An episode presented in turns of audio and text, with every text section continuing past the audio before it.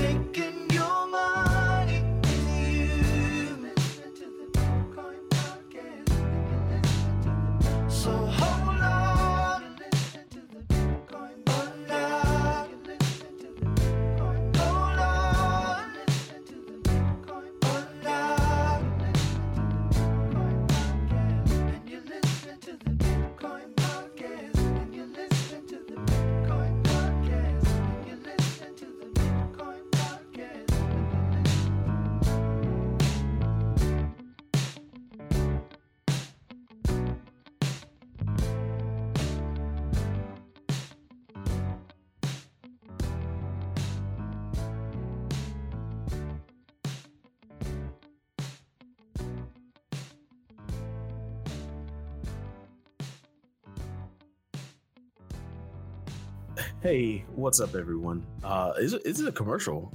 You, do you like chips? Like, do you really like chips? Where to the point where you're eating chips so much that you look around and there's crumbs and you're like, who put those crumbs there? Did I put those crumbs there? And I'm and I'm here to tell you, yes, yes, you did, because you like chips. And if you like Cheetos, especially flaming hot Cheetos, then you should tell people to subscribe to this channel, the Bitcoin Podcast, because one out of a thousand, that's right, when we get a thousand subscribers, one of them is going to get a hundred bags of Cheetos, flaming hot Cheetos, baby. Think to yourself, how how many Cheetos is that? And I'm here to tell you, it's like a million calories. If you ate it all, you would most definitely not be healthy. But we're going to send them to you because Flamin' Hot Cheetos are amazing. So that's right. Share this around. Get us to a thousand subscribers. We'd like to have a thousand subscribers because if we had a thousand subscribers, that means one of those thousand subscribers is getting a hundred bags of Flamin' Hot Cheetos. So, you know, do your thing, guys. Do the YouTube stuff. hey, everybody. Welcome back to the episode of the Bitcoin Podcast, uh, episode number uh, 370. And Ooh, today, today we feel a wreck with our little China girl. You know, I didn't know that we, was a David Bowie song until just now. I'm figuring Yeah, that really? out. oh. Yeah, I, I'm not a good. I'm not a big David Bowie. fan. Alicia is killing it with the like song memes, yeah, like I'm just like uh, like allusions to to uh, popular songs. Yeah, I'm I'm digging it. I am. Um, well, hey, uh, you know, for those of you that don't know, which is you know, for you guys, I'm the host of Talks First, D. I am another host, Dr. Corey Petty. And I'm the third host, Jesse Broke. And we are the Bitcoin Podcast With our powers combined. Yeah. So uh let's, extreme. let's let's kick this off hard. Uh, I'm at a cybersecurity conference. I'm at the National Cyber the National Cyber Summit. It is where a lot of uh, big wigs in the cybersecurity community uh, go to flex and talk about the state of cybersecurity within the nation and globally. And they don't know anything about blockchain yet, Hmm. but they're They interested. fucking will. So like I'm here, like I'm here because? Are you there to teach them? uh, I'm moderating it. I'm moderating a panel of enterprise experts uh, to discuss the, the perspective of cybersecurity and blockchain. So both like I'm framing it in a way that is uh, what are the risks and how are they different in blockchain, and how can this underlying technology or like parts of this technology uh, help with uh, how cybersecurity works today. So like how can how can it make cybersecurity better? And I'm hoping that that panel at least has people walk away with uh, a better understanding of what this stuff is, and outside of just like hyping NFTs. And uh, yeah, we'll see what happens. So, what are my odds on hitting the big Corey if I go through my very old AOL email, look for my Nigerian Prince email, and change USD to BTC and then send it out to everyone? Not bad. Assuming you like if you can like get a good broadcast, like if you can get a good broadcast, like who you're sending it to, and how much money you spend figuring out how to send it to those people, it dictates how profitable that thing is. Mm. That's why, like, so, like, when I say, like, uh, how does cybersecurity change uh, with the new perspective of blockchain Mhm, mhm. or this technology, whatever the hell you want to call it, decentralized tech? It means that um, how you look for threats and what threat actors are doing um, changes in the context of blockchain. So, um, the types of things that you try to mitigate Mhm. and the amount of effort you spend prioritizing those things changes. So, for instance, with blockchain, phishing is a very, very, very powerful mechanism for people to to to like to use inside blockchain because the risk is pushed out to the edge user. You have to maintain your own keys. You have to keep your seed phrase safe. You have to understand what your seed phrase is for. So that combined with a, a lot more ignorance and naivety around good like uh like what is it like being a a, a, like a, a, a good citizen of the internet understanding how to how to have good security hygiene on the internet uh like the naivety associated with that with most people means that like it's that, that's the easiest way to steal money you just fish people so like the people like cybersecurity experts need to understand that if they're going to start becoming interested in, in this type of technology Yeah, social engineering, man. Social engineering will get it. Now people start asking you too many questions about your life and your upbringing. You put, you know, you get the dog ear, like, why What you is your to know dog's name? you know when you were growing up uh what, what kind of people did you hang out with what were their names Yeah, it's like it's a very strange question. Um, your mom is she married well oh, yeah what what if she grew up like did you did you ever you ever talk about your mom about her maiden name second grade teacher. What was her name? Oh, it could be his name. But like the difference here right like what i think people don't understand is that like Mhm. phishing is is a problem everywhere people like like even cybersecurity experts today like trying to make like keep security up for their organizations using traditional methods or like looking at traditional threats like have to worry about phishing like people still click on dumb shit regardless of all the certifications they have like i watched Mhm. four talks on it today and but the problem here or the difference is is that instead of a phishing campaign that someone logs in with and gives away their username and password to, to some to some malicious Yeah. person and then that person gets access to their account and does things and maybe access to a database or something like that instead of that they get access to their keys and their money and there's nobody that can stop them from taking it or get it back once they took it right so like the risk is so much higher when you get fished in crypto Yeah, I think that the, the thing the web three all these web three websites, the, the websites that basically have a connect your wallet button. It's there's going to be a lot of people that lose a lot of money to connecting their wallet to somebody else's wallet. getting the wrong And- software and it Mhm. looking identical and instead of you logging in securely with metamask and it in it being the secure interface to the application it's thank you for your thank you for your keys i'm going to walk away with your all your money Ooh, we're gonna man. We need to write a book or something. We need to do something to, to warn the public. How do we warn the public? I feel like i don't know maybe we should make like a like maybe some type of format where we like get in like a like a video conferencing thing and we talk to each other You regularly know what we should try? We should try one of those podcast things. Hmm. I heard that shit's pretty gay Wait, have you guys ever been fished in crypto? Because I have, no, I haven't No. like successfully. Like I successfully no i've got i've seen Yeah. a tremendous amount of, of offers but i've never actually like yeah. I'm officially a it's never rather happened to me conservative soul, Jesse. So if I'm gonna- see I'm anything gonna- that even smells wrong, I'm like, no.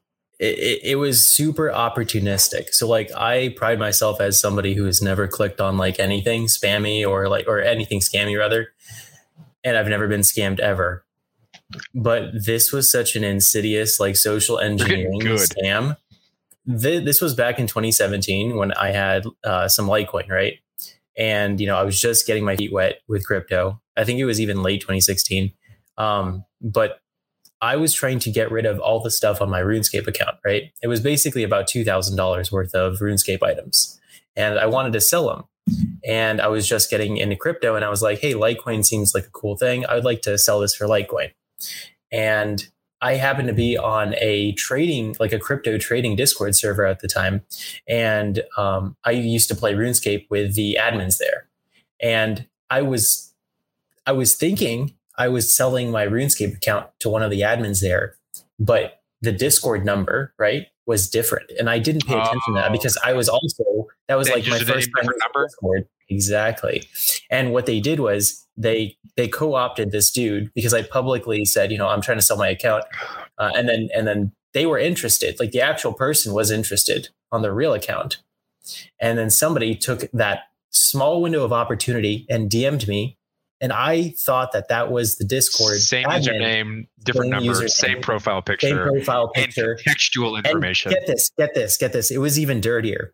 They had another person come on who was another admin as well in this in this in the Discord server. So it was two people who are both impersonating two real Discord admins. One of the admins who was the real Discord admin wanted to trade me, so I thought it was just a continuation of that same conversation. And so when I checked, like when they when they said that they transferred me the Litecoin and they said, "Here's the address, so you can see that the transaction is pending," I just said, "Oh yeah, okay, I see something's pending here for you know this amount," but really they just bounced the Litecoin to another address, and I just didn't understand. Looking at a looking at a Wow. light like a block explorer, I just thought it was pending. So I sent them all my stuff. Yeah, I just saw pending, and the the amount looked correct, and all my shit gone. Yeah, like, it's it's TK with the it's tremendous how and that's what I mean, right? So like Yeah. the reason why they did this is because it's profitable for them. Yeah. Like the amount that amount of effort isn't normal for a phishing campaign or like an impersonation, a social it's like a social engineering campaign when the payoff is it isn't isn't I can take your money and you can't do anything about it. And so what has happened over the since like since 2017 when the blow up happened uh, is that like phishing campaigns have been inc- like just inc- become incredibly good.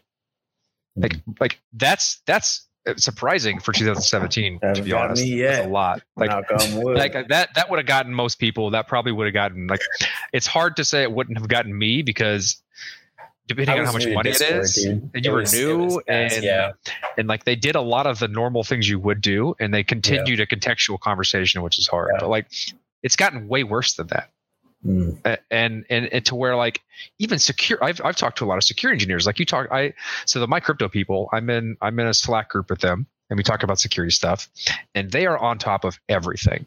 And they spend an inordinate amount of time. I'm going to try and interview harry about this stuff soon. Uh like like looking into phishing campaigns and trying to educate people. And the and the sophistication of phishing campaigns over the course of the last four to five years is phenomenal and it's disgusting and it's scary because the edu- like the the the amount of education and knowledge of everyday users has dropped because because the space has gotten so much bigger and we've and we've brought in so many more people who are trying to figure out how to use this stuff Mm. so do uh, you, do it's, you have like? A, is there a video of the conference that you're at and like the talks you that you found fish a interesting? fisher? Like i mean we we try we try to fuck with them you can fish fishers. Like what if you? I've I spent uh, I spent quite a bit of time trying to get people who are scamming me to send me money first Mm. in order to like legitimize them. So because like if they it depends on how much money they're asking for, you can maybe get them to like send you a little bit of money to like gain some trust, and you say go fuck yourself, it's my money now. And it's even anyway, it's just fun to fuck with them if you Like, know what's going on. There are Like, YouTube what if- channels built on that. What if there was like a whole position in crypto, the gullible guy, and you go into discords and you waste all these fishers' time? That's a lot of time, dude. all you, you do. you better be really good at it. Otherwise, you're going to be broke because you don't make any money because you spend all your time trying to scam scammers. Well, no, like you're getting paid from a company in crypto. Like that's a that's, Or- a, that's a job title. Or your YouTube community is so, Yeah. so big. You've seen those YouTube communities, right? They yeah. record themselves trying to reverse like uh, Reverse engineer, social the- engineer people? Exactly. Yeah. I've seen that. Or just or It's just like- locate like the Indian scammers. The I've seen a lot of people, like security security people, will identify scammers and then turn their like turn their cameras on Yeah. and then like interrogate them. oh fuck. And it's it's it's hilarious. It, it's it's so weird because it's all like So Indian workshops. Like I- it's, I- like it's like it's like a call center. Yeah. it's it's it's very profitable, but let's let's move into why our title is China. So we have to talk. We have to talk about it. Oh, yeah. I mean, we can't not not, not talk about it. We can, Um, but yeah. We can talk about whatever we want, but this is pertinent to people you know that want to know hear about crypto. So China has like, I think this is the final Chinese ban. I it felt really final. It felt like, hey, this is the last time Is we're banning though? crypto. We say we're banning it every year, a few times, so we can get the price to go low, so we can buy a bunch. But we're I've really grown an aversion to this. Like I've I'm, I've grown like a callus Yeah. to, to China banning and not banning things. it wasn't just you growing the callus though, Corey. It was like everyone all at once was like, all right, cool, China, go fuck Whatever, yourself." man. Like, Like the, the price movement was not nearly as much as they hoped it probably was. like this is the thing that the and you know I'm looking you square in the eye, Chinese government, because I know I'm small enough to say something like this and have nothing bad happen to me. Nobody's ever gonna want your currency for stuff. They just Dude, it doesn't matter if they want it. You guys as a company, you guys It doesn't matter if they want it. What are you talking about? They can force it upon their people, and that's a shitload of Yeah, people. but forcing that upon your people is fine. But anybody outside China doesn't want your currency. No, it's anything. not. Well, I'm Also- sorry. I'm not speaking for. I don't know. I'm not speaking. I mean, like so, like from a from I'm a from as a an American to the from Chinese government. but it- it- Corey. there's two points there. For from a human rights perspective, no, it's not okay.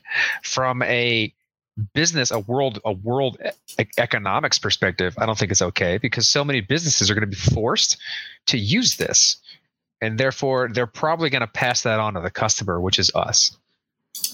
We just like most of their production of a lot of things in the United in, in, in the world come from mean, China.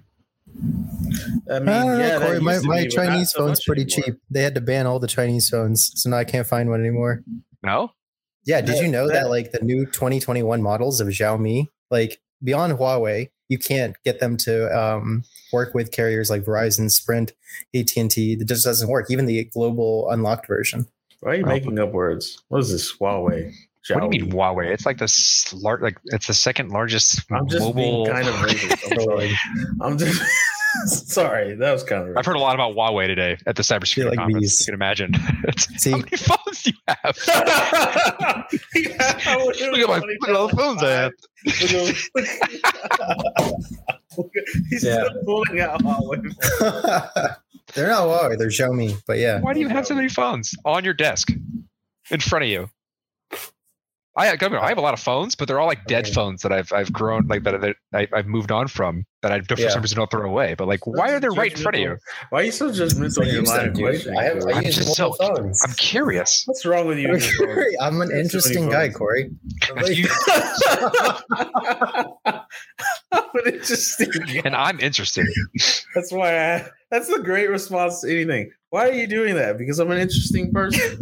Okay, that's that's why I do that. Dude, Corey, you, That's you weren't why- here for the back of uh oh you weren't here for the back of the podcast talk, but uh, I got a new keyboard too. You should check it out. Surprise, surprise.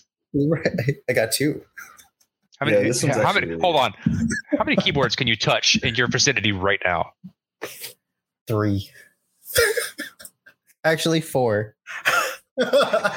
Touch four keyboards. What you're Yeah. saying? Yeah. Right. Yeah. How many of I them are hooked imagine- up? How many of them are hooked up to something? Only only only one, but one's wireless. Three are hardwired. So only one is hardwired, one is wireless. Do you So often touch two- keyboards that aren't hooked up just just to touch them? No, I don't do that. What, what am I, a Sure. degenerate, Yeah, Corey? Are you Yeah. sure? How often do you listen to the Tron soundtrack, Jesse? That's what I really want to know. On which Almost- headphones? Like Wow. I didn't expect that as a follow up. That is a I quality. Hold on, are you are you wearing are you wearing the new headphones, D? I am, and they feel great. They feel Oh, they feel great. Jesse I hit can it plug them right big. into my mic. Jesse hit it big and decided to give everybody headphones.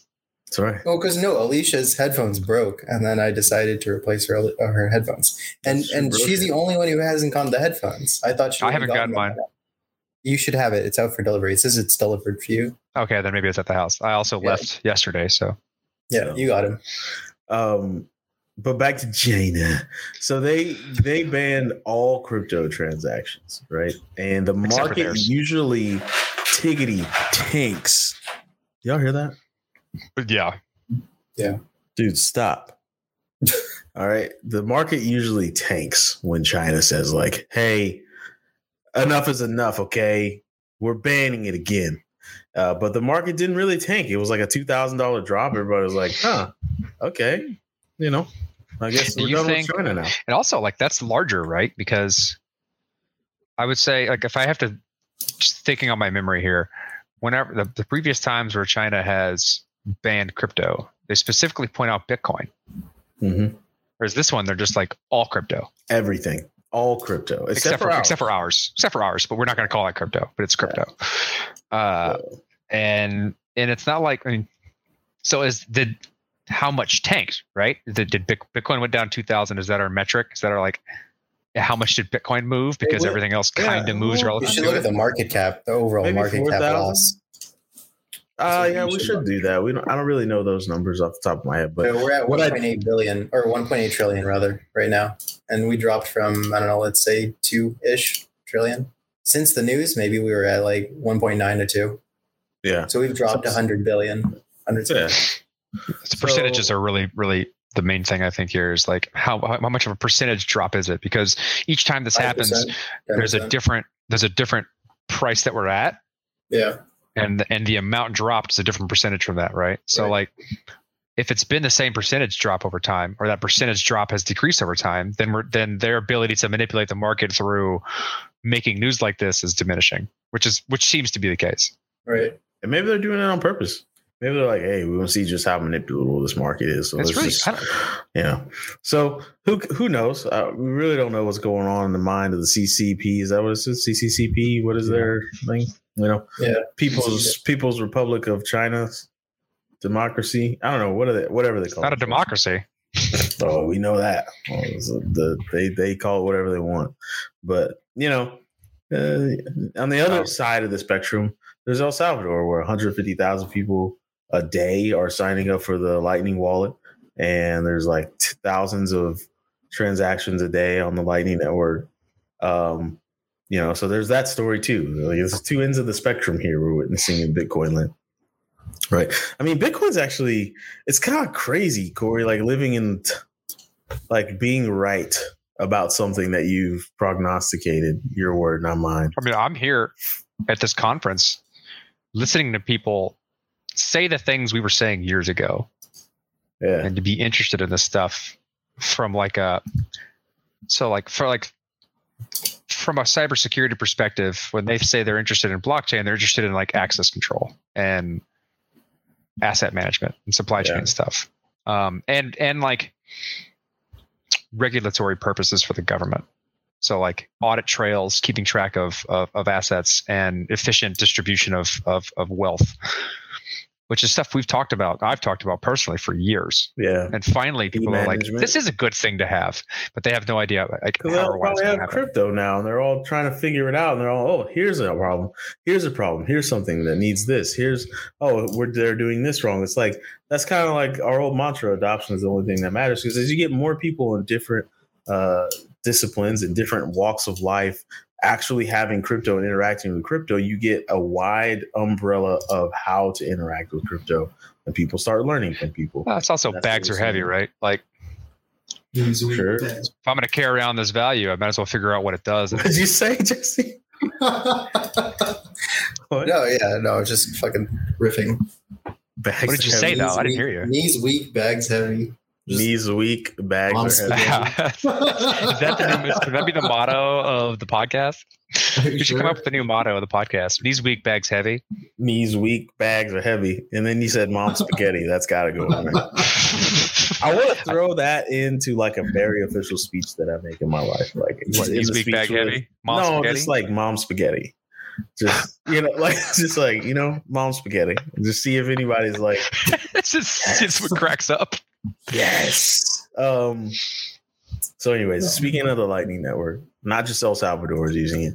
Twitter's using it. We all know about that. I think we talked about that last week. No, we didn't. It didn't happen until recently. Good old Jack. uh, Jack Dorsey's also doing a like NFT verification Did you see the video of it? process for for Twitter profile images. No, I haven't watched it. I just know that he's Oh doing my something. God, it looks good. Like we're gonna start seeing this NFT shit pop off. So you like, isn't it NFT in interesting that like he's such a Bitcoin maximalist, yet he's forced to do this because that's how his users are using it, and Bitcoin can't do it. I don't think he's a Bitcoin maximalist. He's a Bitcoin maximalist. That's why, he- they're using the Lightning Network. Of course, I think there's very few Bitcoin maximalists. I think there's a lot of people that pose as Bitcoin maximalists to get maximum social ma- social points. I think there's people. Well, look that- at look at all of his businesses, the Cash App. Like, yeah, but in Cash App, they're oh, they're they are they are focused on Bitcoin. I mean, it's gonna be. It's gonna be no mystery to you or me or Jesse here that eventually he'll be like, "Oh yeah, yeah, other cryptos are cool too." That seems to be the that seems to be the route of people who are trying to dip their toes, then get their feet wet, then Yeah. dive in. You get the, you, you know, your umbrella starts out mm. Stretched out further when you start. What's the Bitcoin. what's the what's the phrase you would use? We've already used two of them. We have or three of them. We have dip your toes in something, get your feet wet, your toes? and then at the feet wet, far end spectrum, it's dive in. dive in. What's in the middle? What do, we, what do you what do you what do you say in the middle? Where you're like wade in knee deep. you're waist deep, knee deep, Yeah, Testing the waters. Deep. testing the water, waiting, waiting, wading the waters. Yeah, but if you're wading in water, isn't that water balls kinda deep. That's a different thing. Yeah, it's a much different thing. That's much different. You're Uh, treading water. How about that? Something like that. Treading water's pretty good. Yeah, that's good. Well, anyways, he's treading water with Bitcoin. You know, the Bitcoin Lightning Network is launched on Twitter and it's slowly being rolled out to everyone. Uh, I, as a member of the elevated race of iOS users, uh, get to immediately send my Bitcoin Lightning to people.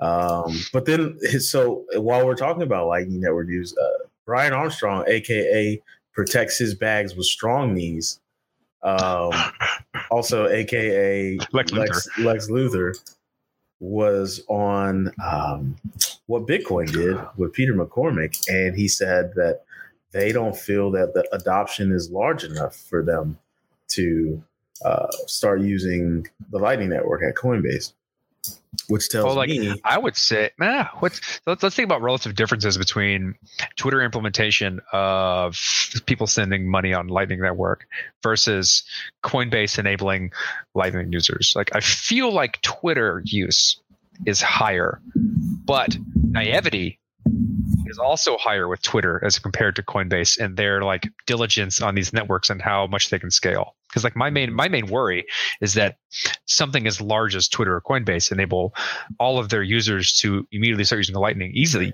easily, Mhm. and then it just fails miserably because this, they, they- it actually can't scale. I think That's the my Lightning fear. I hope it does, though. Scaled to a point where it can handle a certain level.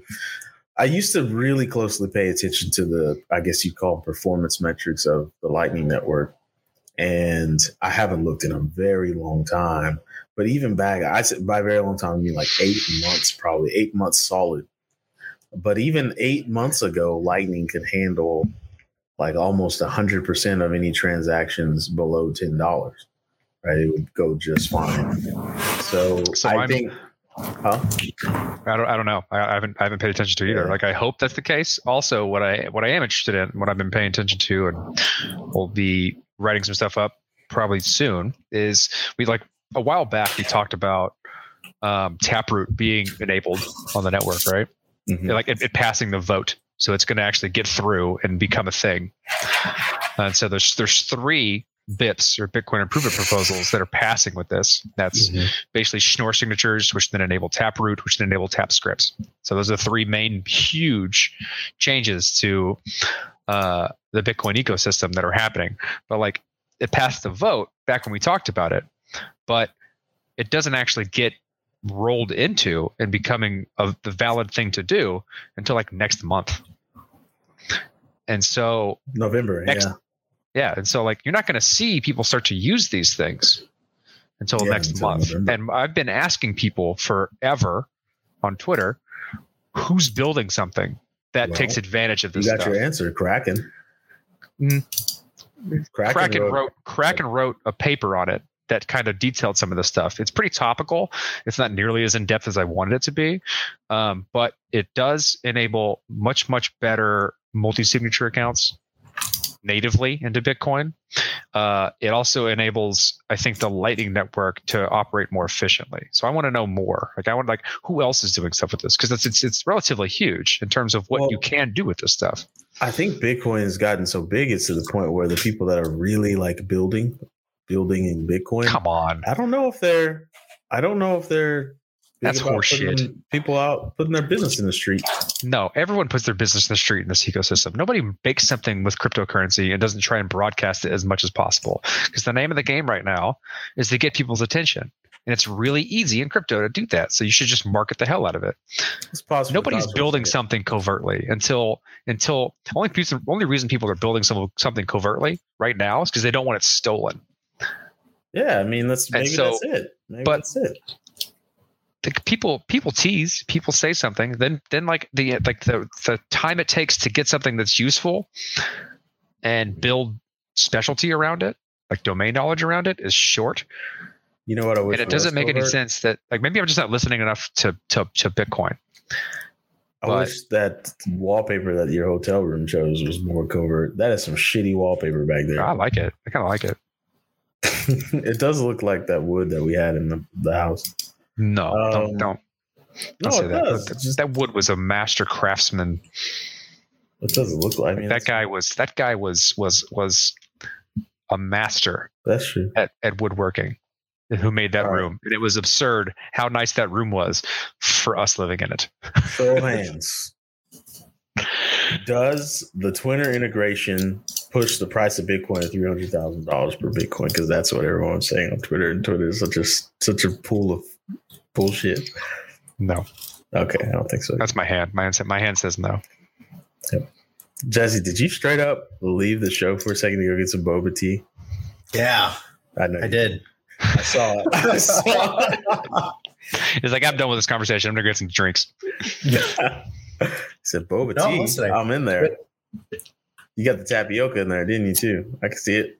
I can see you getting dude, your shoe feel on. it. Look at that. Woo! That looks delicious. Green tea passion fruit. Oh man, I'm jealous. I'm gonna go does get it have that at the tea. house No, I had it delivered. Oh. Wait a second. You had a drink. There's one drink delivered. No, I got food. Oh, okay, I was about to say that. this man right living frivolously he's like fuck it Twenty dollars. drink. For some So, like, tea. boba tea? delivered that leaving the Bring me- house bring me my tea winch and a banana leaf. All right, so let's move it on. We talked about Bitcoin quite enough for a show called the Bitcoin Podcast, and we got a lot of people out there we got to piss off by not talking about Bitcoin. yeah let's do that So, oh, did you see that guy last week? It's like you guys are the what's wrong with the community because everything that you do says Bitcoin. You don't talk about Bitcoin. You might as well be the NFT. where did that guy say that It was all over Twitter.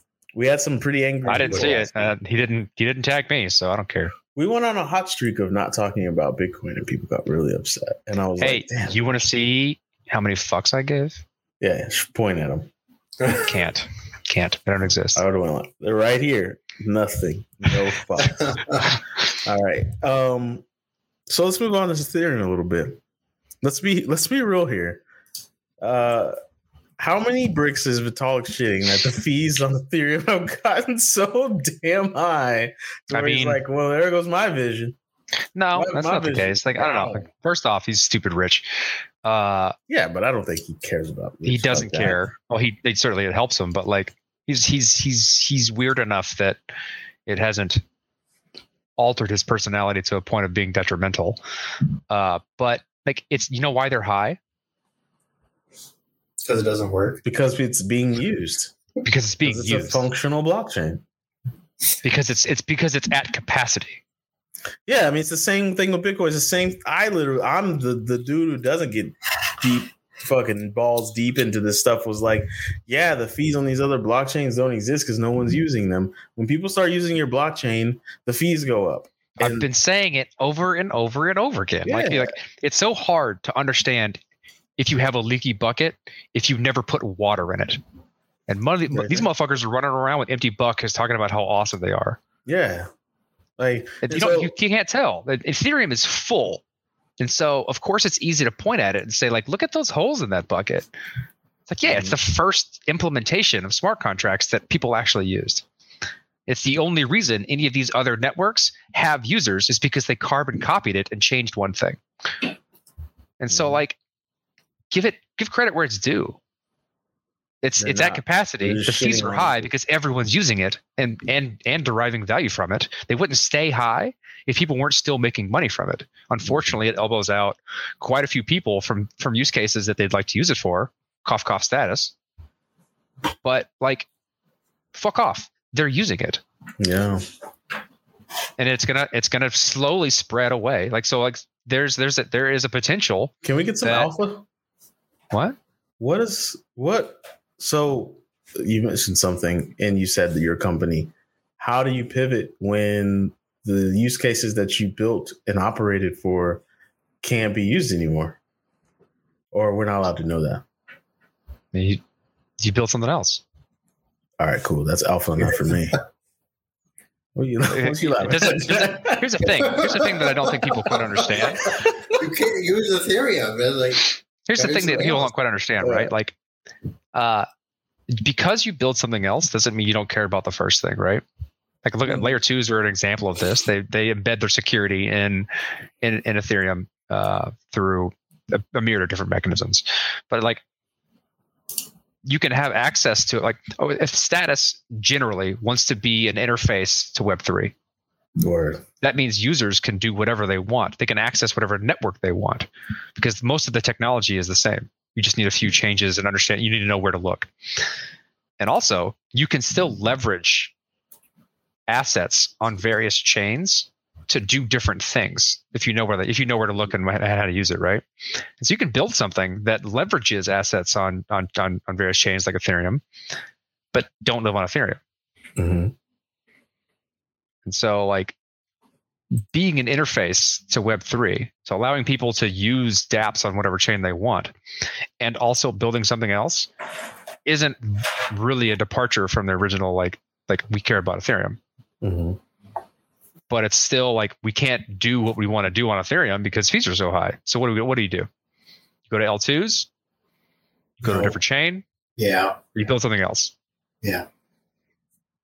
or all three. Jesse, We're they need, they you in the board meetings, just Yeah. sitting in the back. Yeah. Yep. Yep. All or right, you do all three, which we'll probably do all three, to be honest. You probably lose money on the L two. So what? If users want to do that, they should be able to do that. True.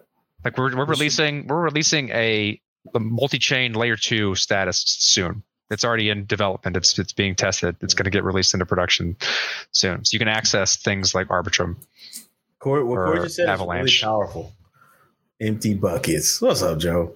Uh, what Corey just said was really powerful. He said, um, he said, uh, you do what the users want, pretty much, or you give the users options. And I'm learning this the hard way. That's the whole Much- point, right? That's why we came business. here. Is that you give people uh, like you give people the ability to make good decisions and do whatever they want to do. The problem is making something that allows them to make good decisions. So you need to surface information, contextual information to them so they can make good decisions and not shoot themselves in the foot. That's the hard part. But like like the whole goal of this is to give power back to the people. So fucking do that. That's it's a good point, and it's something that like I think I think younger people have a hard time understanding you do what the user like the the the whole customer's always right, client's always right. I think that statement is kind of being lost on younger and younger generations, myself included.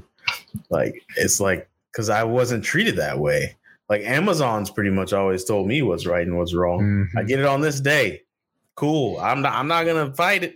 I'm not gonna call you. I'm No, not gonna ask to be sugar. honest, like to be fair, with Amazon, you can return whatever the hell you want, and they're like, "Sorry, sorry, distributor, you're getting hosed here."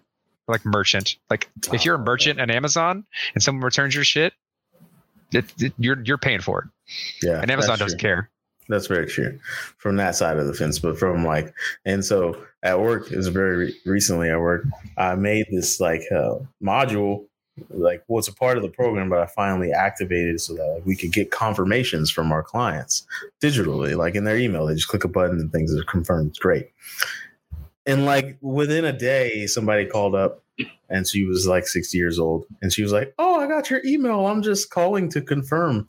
And like my receptionist was like, just push the button. Just just push and she was like, Oh, I don't wanna I don't I don't I just don't I'm not good with the tech. That lady is good like with that." cybersecurity, not clicking on email links. I like her. yeah.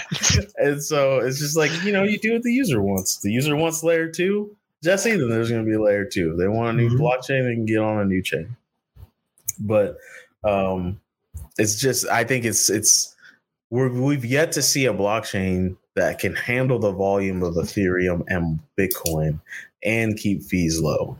My bet right now that the blockchain that's going to be able to do it best, if you call it a blockchain at all, is Avalanche and what they're doing with their suite of chains X, C, what is it? P, yeah, P chain. We got X P chain, P chain, C chain, all kinds of chains going on there. We got subnets. It's probably gonna be chains and the nets, nets and the chains.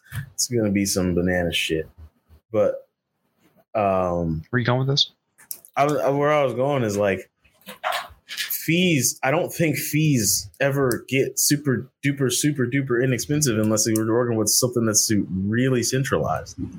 No, that's not true. Unless you move the decimal to the left enough times, No, right, and just true. trick everybody. it- it- it- so fees are a combination of a of a bunch of different things, uh, and it's hard to say. Like there will always be a place where you can do something for low fees. Whether or not the person you want to do that something with will do it with you is a different story. And so most of the time, the reason why fees are high on Ethereum is because no one wants to go to a different chain to do that thing. So over time, we've like it's being easier to convince someone to operate on a different chain because the trust on that chain is getting higher. Mhm. And so, first of all, you need you need someone else to do whatever you want to do with Mhm. on the same platform. There needs to be space on that platform. It needs that platform needs to scale to a point and Mhm. operate at low fees in the first place in order to facilitate low fees. But if it, if it starts getting up to that scale where it can't handle them anymore, fees are going to go up more often than not because fee markets are usually the way in which you incentivize people to do things. Uh, like Avalanche, for instance, fees won't go up. There's no fee market on Avalanche on the Avalanche C chain. It's a set amount because they think they can scale enough. And, and and miners don't get fees for transactions; they're burned. So, like when you make a transaction on Avalanche, the Avalanche C chain, that fee, the amount that you pay for the transaction, it's just gone out of existence, which then slightly raises the value of everyone else's Avalanche, right? Mhm. That was the mechanism they chose to use for for doing things. So, like how fees play in is dependent upon where you are, how filled up that thing is, and whether or not someone's going to do it with you. And, and there's there's probably more to it than that, of course, but like it's it's a complicated subject that most people aren't willing to dive into or should should have to. More often than not, it's like, hey, this is what I'm going to do. This is how much it costs. This is how you do it. And depending upon whatever that thing is, is dic- like dictates whether or not someone's going to say okay. Yeah. Right now, if you want to do NFTs and there's a lot of value involved, you're probably doing it on Ethereum. If you want to do NFTs and there's not a lot of value involved, you're going to do it somewhere else. Mm. Well, I think I think it's only natural that another chain is about to pick up where Ethereum is dropping. Like the the holes in the Ethereum bucket are about to go into some other chains buckets. And We're see- seeing it now. We're seeing Like, Bi- was it Binance Paul chain. Paul Oakenfold? Are you familiar with who that is? Isn't he like a DJ? Yeah. He just released or announced that he's releasing his next album on Cardano. Really? Like all of it, whole thing, all every asset associated with the album is on Cardano. That's But cool. why? Well, Hodg- Hodgkinson's convinced him to do it, and they can do NFTs. Like the, the whole the whole, the whole FUD on smart Cardano. contracts. The whole FUD on smart contracts for Cardano is is exactly that. Like they can do smart contracts, they're just drastically more complicated than the implementation that Ethereum does because of the they're using what's called the extended UTXO model, And it's not nearly as clear how to do smart contracts on a model like that as it is for Ethereum. Because for Ethereum, you can think of it as like a singleton. It's a it's a it's a single CPU where that everyone accesses. And it's very clear like how many transactions can go through. But like m- making software on an, on an extended UTXO model is more complicated, and the tools to do it are not nearly as easy. And it remains to be seen whether or not complex decentralized applications can even be built on it. So, like, I would call it an experiment that has potential, but no one What- knows if wait it's going to work. What's the difference between a regular unspent transaction output and an extended unspent transaction? Good question. output? I've been looking into this. Uh, so right now, uh, for if you have an unspent transaction, so UTXO or Mm-hmm. unspent transaction output UTXO, uh, what it says is like this address owns this piece of Bitcoin, right? This Mhm. amount of Bitcoin, right? And if you want to make a transaction on Bitcoin, you say, I own your, your what your wallet does is it keeps track of all the UTXOs that all the keys that you have control, and it says that then accumulates to one Bitcoin, right? So like if I add up all the UTXOs amongst all the keys that I own, it adds up to one Bitcoin. And your wallet says you have one Bitcoin, right? That's what happens in the background of a, of a Bitcoin wallet. And then I say, all right, I'm going to spend uh, 0.25 Bitcoin buying something. So what it does, what your wallet does, is it says, all right, I'm going to grab uh, this set this set of UTXOs that gets as close to 0.25 Bitcoin as I can. And then I'm going to add those up, and those are my inputs to the transaction. And then, but like normally, normally it's just just a little bit over, or like maybe drastically over. It doesn't matter. And then it says the outputs are 0.25 to where I want to go, and the rest is a change address that goes back to me. Right? Normally, this is the Mhm. standard Bitcoin transaction. So that's how UTXOs work. But like the UTXO is like, so like to get back to your question, the script that allows me to say I spend this Bitcoin says I own this private key, so I can um, I, it, it, it, it validates me to spend it, and that's basically all it does for UTXO. The extended UTXO model has arbitrary logic that validates whether or not you can spend an asset. It's not just like I own this private key. It's a myriad of things depending upon what what language you use to validate scripts for UTXOs. The What are the scripting language language, what? Yeah, what are the language options? They're pretty limited right now. So for you for for Cardano, they use something called um, Plutus. So Plutus is the lang- is, is the scripting language that is the logic you can use to validate the extended UTXOs. I don't know enough about it. It's based on Haskell, but like there's a lot more ways in which you can use this language to then dictate whether or not a given EUTXO can be spent. Mhm. And so that then allows you to create way more complex software that uses multiple EUTXOs to then be spent for varying purposes. But like for hmm. Bitcoin, that scripting language is very, very small on purpose, such that like you can't you can't fuck it up. Like the security the security landscape, like what you can do is so limited that you don't have to like worry too much about all of the varying complex ways you need to check for it's it's this is the this is the address or this is the set of addresses that need to come together to allow you to unlock this bitcoin. Mm-hmm. There's not much else to it. That's why you can only do so few things with bitcoin. So, what So- does what does having extended UTXO like allow you to do? smart contracts. Oh, okay. more complex smart contracts. And that and, and part of that which is the i guess what they're trying to say is that it allows for like parallel mm-hmm. processing of smart contracts Mm. right? So like right now with with, with Ethereum, everything is sequential. It's, it's synchronous, right? You need to have the correct ordering of transactions for the smart contract to work properly, right? But that's because the implementation is there's a smart contract lives on chain and it's just one chain.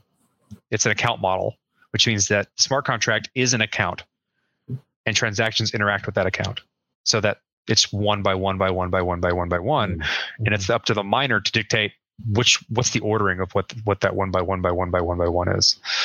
With UTXO, you have basically parts of of a smart contract living in various UTXOs with different logic. And if one U- EUTXO doesn't give a shit about what's happening on another one, you can do a part of parallel processing of that logic. Interesting. And So that's like much- that's this is the faster can you idea. I don't know. It's that- it's it's hard to say because it hasn't been proven.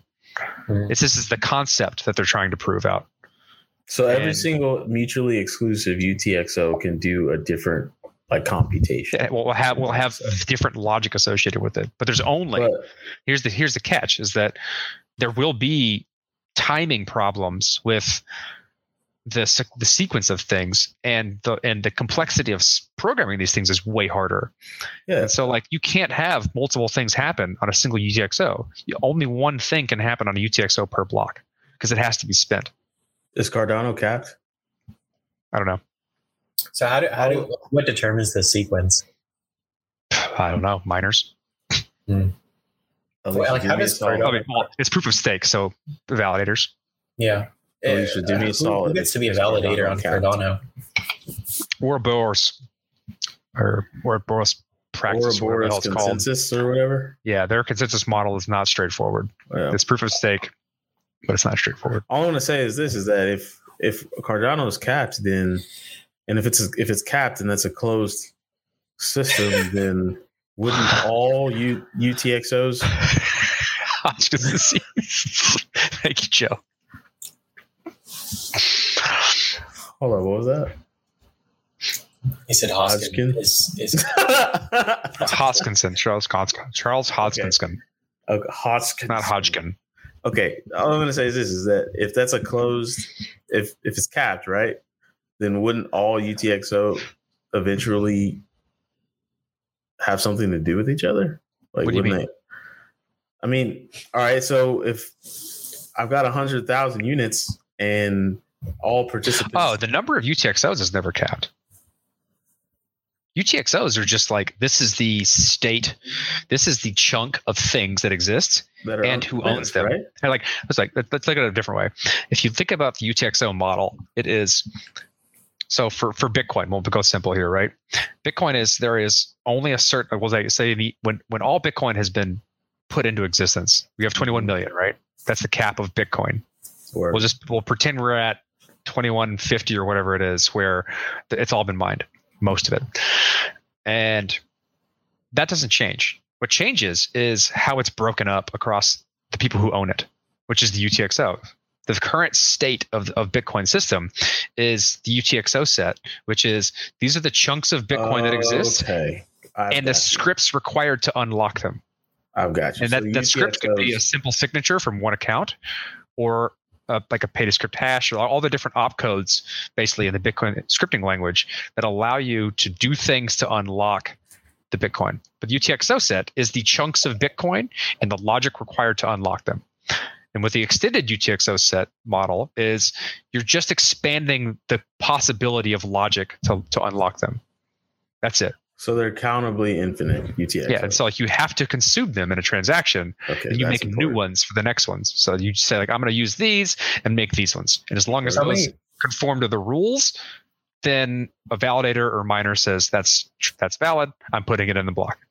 How many UTX, UTXOs um, describe the current, um, all the current account holders for Bitcoin and all the like spent or Oh, rather we know. can spent? actually get that. Bitcoin. I I used this, to I used audience. to uh, like a UTX pull graph that we could like pull up on a website. I don't know. That's Yeah, a good question. So I used I used to worry. So this is this is something that I used to talk about back when uh, SegWit was a problem. I used to like try and discuss so when, when people were trying to like to, to say SegWit needs to get into play before it actually got voted in. Mm-hmm. Uh, I would discuss the the concept of um, state growth via the UTXOs because back then, uh, when you made a transaction, you were incentivized to make more UTXOs than you spent. So you you would you would consume one and always make two, right? That was it was like the wallets were incentivized to do that as opposed to consume three and make two. So that meant that over time, the UTXO set, the amount of things that a wallet had to keep track of grew and Yeah. grew and grew and grew and grew and grew and grew. I was worried about that. And so I I talked about it. Uh, SegWit introduced a, a the concept of SegWit introduced a better model of changing that incentivization so that the number of transaction outputs is less than typically on average less than the amount spent. How did, how did that change? Like what what in Segwit partic- in particular? It had to do with how, how you order things and then the size of them. Uh, and then store signatures should also make that drastically different too, because it all it's, it does signature aggregation. So like you can consume, no matter how many UTXOs you consume, it's always going to be Yeah. a single signature on the blockchain. Right. By the way, if you're uh, uh, sorry, I'm I don't mean to interrupt, but I actually do fuck what y'all talking about. Um, if you, no, um, Fuck what you heard. if if you're a data scientist, um, you might want to look into cryptocurrency and crypto it's, it's a it's is- a it's a treasure trove. this is just the Bitcoin blockchain, by the way. And if you go to blockchain.com slash charts, I've been looking at these charts probably since 2013 now, and they only add more.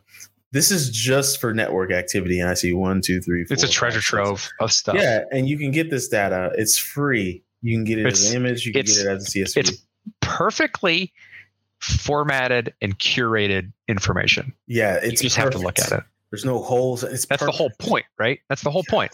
People have to make transactions of a given format in order for them to be included. So if you look at if you look at the blockchain, varying various blockchains, if you understand the rule set, you have perfectly for, formatted data. This is why it's like this. The, the writing is on the wall. How important this shit's gonna be. Like if I'm the if I work in finance and I've been working in finance for let's say a decade, and I've you know got my you know my master's in science and in finance, and I love data, blah blah blah, and I get a hold of this. You Hmm. think I'm not gonna make a financial product that's gonna make my company so much fucking money? I'm look at all this data right here. You know you can't get this data from banks all at the same time. Mm-mm. What are they gonna do? They're gonna be like, "Fuck you! You're not getting our data. We're Bank of America. We're we know this is all, all this is just there. It's just there." But anyways, just to answer your question, unspent transaction outputs. Eighty This is million it. ish. Well, that's probably that probably has to do with the number of people who've uh, joined, right? So like every time you send somebody Bitcoin, you're never going to have the perfect amount. So they're always going to have a receipt address, and the way you the way you do addressing. So with HD wallets, uh, your bet like they the, the best practices for Bitcoin is to use a new address every time you do a transaction. To never like they, they try to make sure you never reuse addresses. So That's built that into then Avalanche. that's Or that's built the into. Avalanche. It's yeah, they use this, the same thing. Well, what if you Uh, want to and- generate like um what do you call it? Uh like an address that like has your name in it because it's cool. Then you would use the same one. Yeah, but like that's not best security practices that No. I mean, it depends, right? It, it's it's I got a question. it's it's a trade off of privacy versus flex. complexity. Can you have with Ethereum? It's easy because it's it's, it's an account based model. can you have behind the scenes hierarchical determinism and in front of the scenes something that just says Fergalati.eth? Yeah. So like there are ways to reference the public key that then generates all your addresses. Like so like when you like say for instance, you want to track all the Bitcoin of your seed phrase uh, without exposing your private keys in like a software like Rotki, which is like a personal finance portfolio software, then you give it the xpub address, which is kind of like a way of like, hey, this is the generalized public key, which then allowed me to generate all the public keys that can come from this without exposing the private keys associated with them. Right. So like you Hmm. could you could attach a name to that, which then allows you to say like this thing plus a derivation address. I think I'm not 100 percent sure on this. This thing plus a derivation address allows me to generate a public key to see like to, to know where I need to send something. Mm-hmm. And so there's a way to look at a bunch of different public keys and map and map something to that, like the identity, like an ENS name or a handshake name or something like that, Mm-hmm. and um, publicize that. But like, how much do you want to publicize? Every time you every time you broadcast yourself attached to an address, you're exposing uh, quite a bit of information if someone's doing blockchain forensics. Until short until Schnorr signatures. Yeah. It's it, it just kind of blows my mind how it's funny that I was talking to one of my friends just yesterday about this because I was helping them with some hardware wallet. Um just routine. I just call it routine. I'm doing monthly routine maintenance on my hardware wallet. You're IT now. making sure it's updated, making sure the firmware is fine, making sure it gets in. That's good. I figured out now that That's like good. That's good hygiene. Avalanche and Ledger S. If you have the Ledger Live software pinging the hardware wallet at the same time as the wallet dash beta.network.avax.network site pinging it, then it's never going to recognize it and it will never pair. And that has to never- do that has to do with um, trying to control like a, a device file on your on your computer, really. not That's necessarily bad. like the network. It has to do with uh, who's controlling that USB port. Hmm. Okay, so It's like you're using MetaMask, I assume, right? Oh, that Not- was the problem. Or like using No. you're using like a ledger. I was using a ledger, but it was plugged into a hub. You know, one of those Can't use one controller for two games. Yeah, so it's it's like who has access to this controller, Got and they won't allow anything else to do it because that's a security risk. the more you know. Because it was um, it was one of those hubs that you use. So you plug in your laptop, and then you've got all That the doesn't matter. and all the things. That doesn't matter. I mean, that can Uh-oh. cause problems, but like more often than not, like one thing, especially in something like a hardware wallet, should only have access to it at a time. Because like you don't want to like open up a channel Mhm, with like your your like say you're say you're instance, using Ledger Live with your hardware wallet, right? mhm. And it starts to like negotiate and communicate. The software, Ledger Live software in your computer starts to like open a channel with the actual hardware device and says like, all right, let's chat, let's p- send messages. Do you want something else in your computer to have access to that? No, yeah. So I get it now, but it's just the more you know. But the more, I, I guess, the moral of the story I'm even going down is that he was like, if you guys really expect everyday people to do this, you're like, it's never. Hmm. He's like, you've got job security at it forever because Yes. nobody's ever going to want to do this ever. No one Dude, I- ever like I said, in the beginning, it's a good, good way to wrap up. Like I said in the beginning of this show, I'm at one of the largest cybersecurity conferences in the United States. Mhm. These people have no idea what's going on with blockchain. It's, They're interested. They're interested, but Jesse they're the they're the important they're the leaders in this in this in this industry with respect to cybersecurity. but are they So like we're still so new that they don't understand how we do things or what's going on. They just know the buzzwords that most people hear about. And so like yeah, you have job security because you can you could you could set up your Avalanche ledger. Congratulations! If you can set up a hardware wallet, you got job security. Go get a job at a bank, and you can get make a good money too.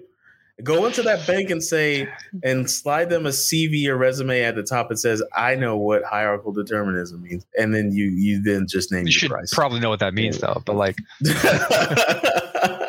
so anyways um yeah so here's a free shout out to blockchain.com which used to be blockchain.info which also used to be before that uh it was at one point the most popular back when um uh it's blockchain.info magic the, no magic the gathering online exchange Mount existed Gox. this was the mount gox this was the number one wallet company on the Yeah, it was. Blockchain.info was the go-to web wallet Uh, yeah. for all of Bitcoin.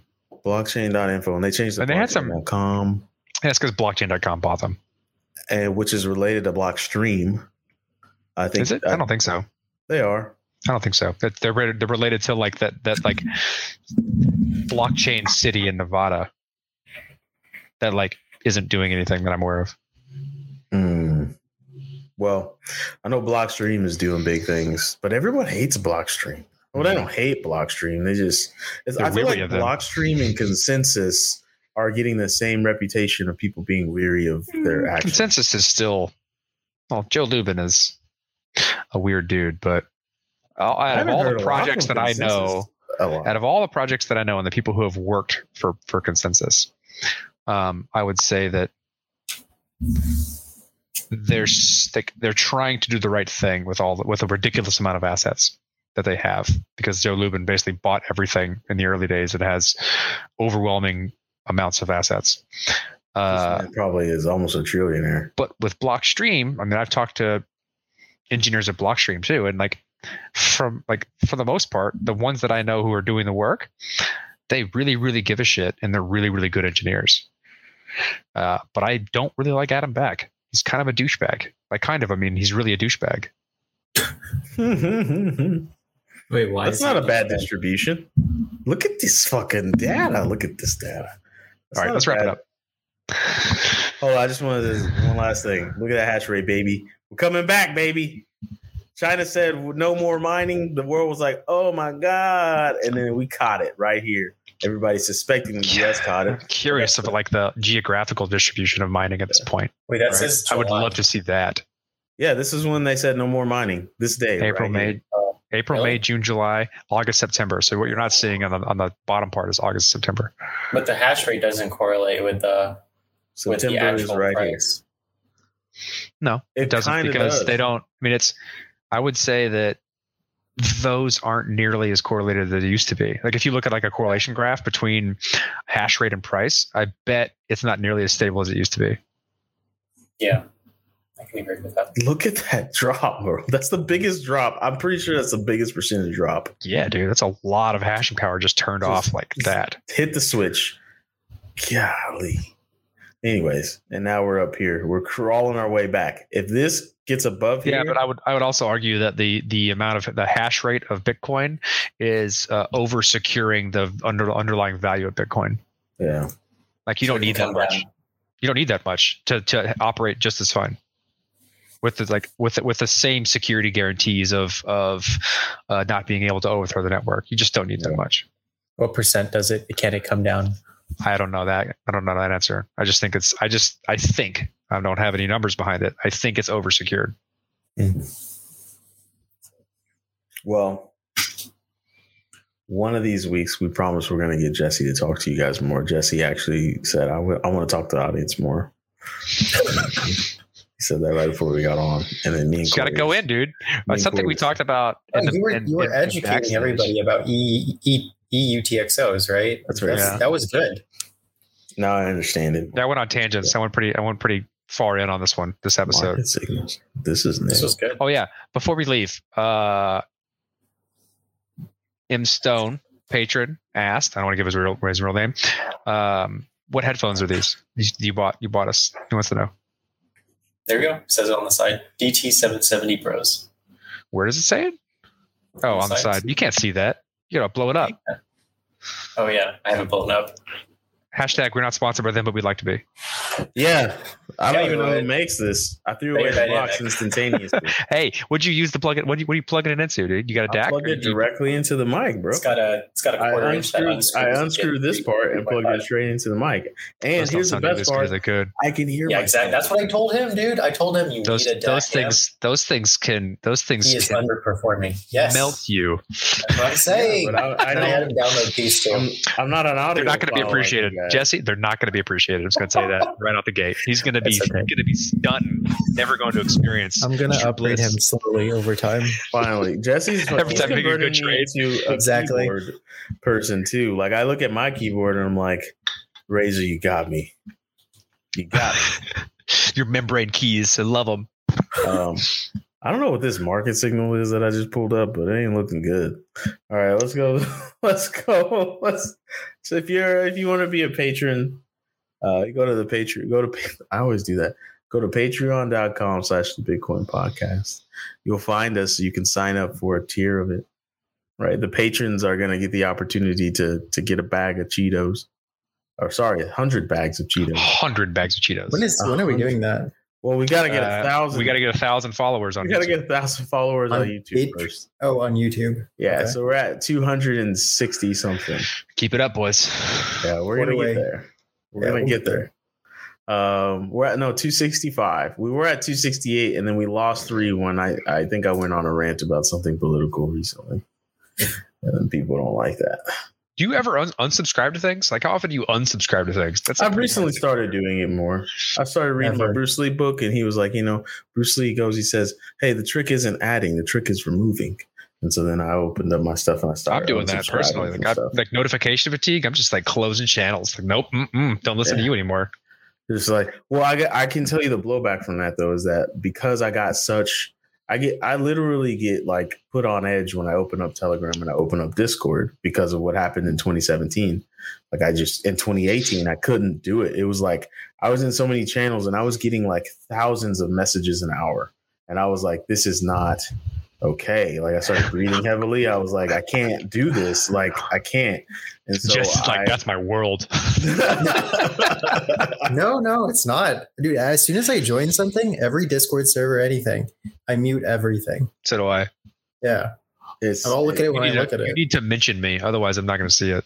Yeah, Uh. and I, I just got so now I'm I learned that I missed out on all the stuff that blew up basically the beginning of this year. I just missed out on it, like DeFi and NFT. Yeah, because I was That's just where all the of conversation was happening, and I was just like, I don't want any part of it. Like it's just a bunch of people trying to scam me out of my money. A bunch of people asking when am I going to get rich. A bunch of people asking quasi deep questions just to figure out when they're going to get rich. I was like, I can't do this anymore. But So anyway, now that I have your attention, what should I buy? yeah, yeah. Um, also, you can join the Slack. Go to the Bitcoin pod. Go It's to not like that. Our Slack is a podcast. is a is a has a velvet rope associated with it, where if you shill, Absolutely. we will make fun of you and you'll leave. Yeah, my apologies to that dude who came in like two weeks ago. I was like, "Hey, Mm, he did not to the show, get a good reception. and I just wanted to get our our founder on the show." I was like, "Fuck that!" Oh, you listen. What, what's our what's our catchphrase? He's Yeah. like, "Ah, I don't know. I just I don't listen to the show. please, I'll, I'll please, I'll participate. I swear. Uh, so you can join the Slack, um, where we use Slack as you should, and that's trying to build a community, not running Slack for a business. Any businesses out there running Slack, good luck with your all day meetings with no agenda trying to run a business in Slack. I, you know, go for it. um just there's I, I didn't even say that somebody in our slack said that i think it was uh tim the god he changes his don't know. name every month but he said like slack is slack is a a meeting all, All- day meeting with no agenda every day and so but you can join our slack hang out with us because that's where we hang out uh, you will laugh. That's guaranteed. in your Unless podcast you, unless you don't have a sense of humor, then you probably won't laugh because you're boring. Yeah. Or Sure, you get alienated by mean shit that gets said in the Slack. sure. Uh, in your podcast app rate us please give us five stars because then we'd be able to have a loud enough uh, air horn as your Peter McCormack's and your A Pomps, who If it doesn't happen, Yeah. then so what? Because we don't try and make a bunch of money, so very true. doesn't really impact us very much. Yeah, you can donate. Go to the website, donate. We have that there. I should fix that. Mhm. I'm so sorry. That's very rude to do on a podcast. Uh, shout out to Lil Uzi Vert. Who you're not slick. Your name sounds like Lucifer if you say it fast. You're not slick, Lil Uzi Vert. Uh, that is Shaq? definitely Shaq. Wow, I'm starting to favor old Shaq. I'm a short Shaq. No, you're not. you don't have a pear shaped head. I'm a short Shaq. Uh, shout out to Shaquille O'Neal. Shout out to Shakira. Shakira, Shakira. Is that I just, I, Shakira? just, I just had a thought. You know, you know when you like, I don't know if you've ever like put food in the microwave and then as it's rotating, there's like a grill right on the microwave, and there are little tiny holes, right? Where is this going? So what I'm saying is, if D was the food in the microwave and you kind of went side to side, he could look like Shaq, kind of. That was a very strange analogy to use. Okay. you know, you know, yeah. You just, you, you just shake your head enough, and maybe. You need the full beard. We got to get the full beard and like a look of like disappointment, and you might be okay here. I can't grow a full beard. I'm really embarrassed by it. Um, shout out to Zazie Beetz doing your thing, girl. We see you, even though your lead roles are going down, but we know they'll come up. Shout out to Issa Rae. She's moved on from just acting and directing. She's producing now. She's the whole trifecta of awesome. Her. Shout out to that dude. It's just a really normal looking dude. At least you keep trying to give his shout out to that dude. I don't know. he's a good looking black dude. He's just a good looking black dude. He's probably an Shout out actor, to- of course, but like that guy, and shout out to old long neck and wide wide smile, Zoe Saldana. Who I hope that someone listening to the show is close enough to her circle to call her old long neck and see if she see if she gets offended or not. I don't know. They say you're seven degrees of separation from six. six degrees of separation. It's definitely seven, but six. Oh, Jesse, remember when we did the four clicks from Jesus thing? Yeah. and it's Yeah. almost Long true. It's it's pretty close. So Corey, if you go to any links in Wikipedia, in six clicks you'll be at Jesus. Clinks. Clicks, six clicks. Six or four. I think it's four, but But I just study play that this is safe. based Yeah, on by the is way, actually not there's- true. And it's like six is probably right. Like the the like the, the level of complexity for like complexity theory or like combinatorics gets you there because the number of possibilities is so massively large. Hmm. You just need to find the right ones. Combinatorics? Yeah. That's a, that's a word you don't Never heard that word? every day. That's something that I somewhat specialized in with with with my PhD. Is combinatority a word? Of our city. I knew it. All right, let's let's it going. Uh, is that it? Is that the last one? That's gotta be the last one because that's Zoe Saldana. All right, guys, do all the things. Click all the clicks. The outro.